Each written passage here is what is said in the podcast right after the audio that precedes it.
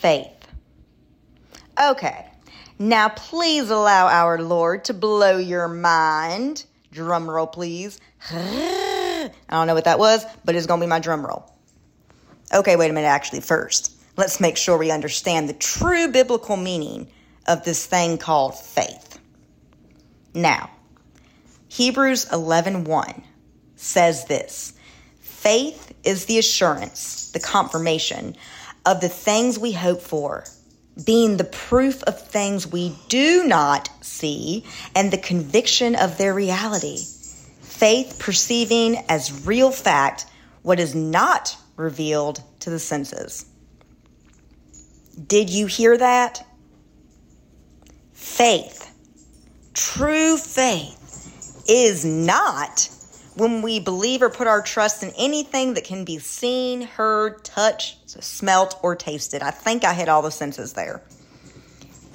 True faith is putting absolute trust and being unwavering with your confidence in things we do not sense in this physical world.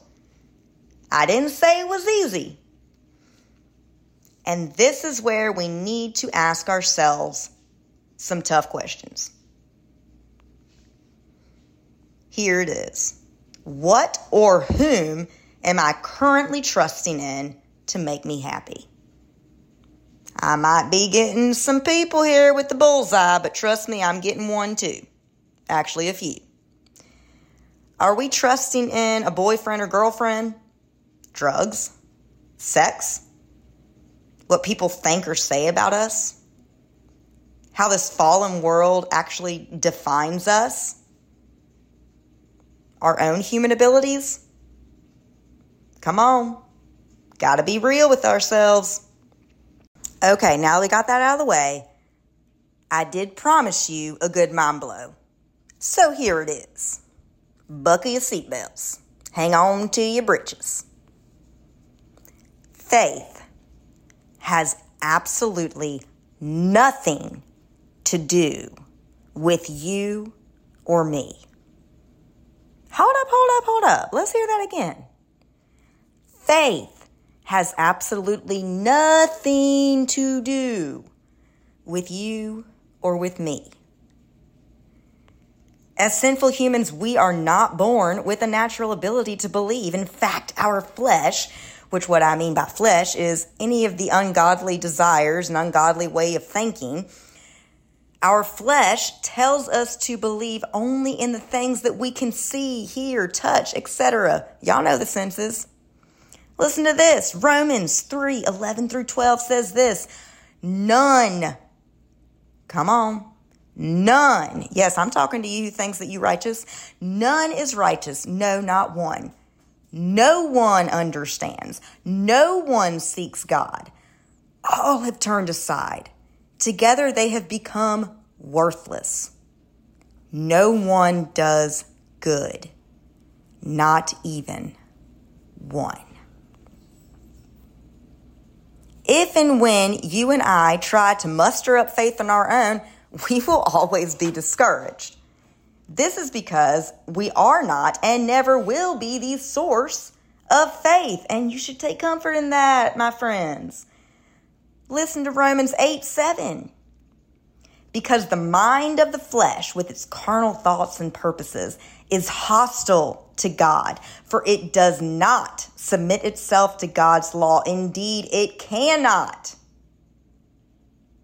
Okay, don't be freaking out on me now.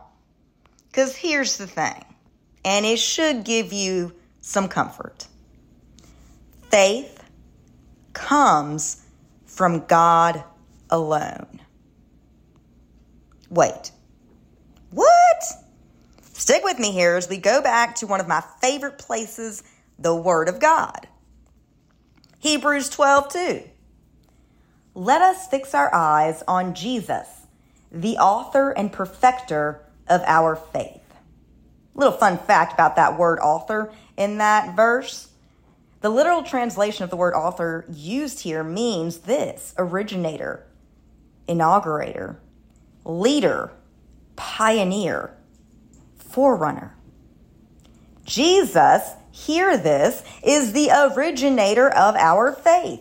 He is the one who inaugurates it in each one of us. He leads us on the path of faith that he himself pioneered and was the forerunner of while he lived on earth 2,000 years ago. Additionally, come on, Jesus is the perfecter of our faith. He doesn't just place faith in our hearts. Oh, no, no, no, no, no, no, no. He brings it to completion and finishes it for, in, and through us.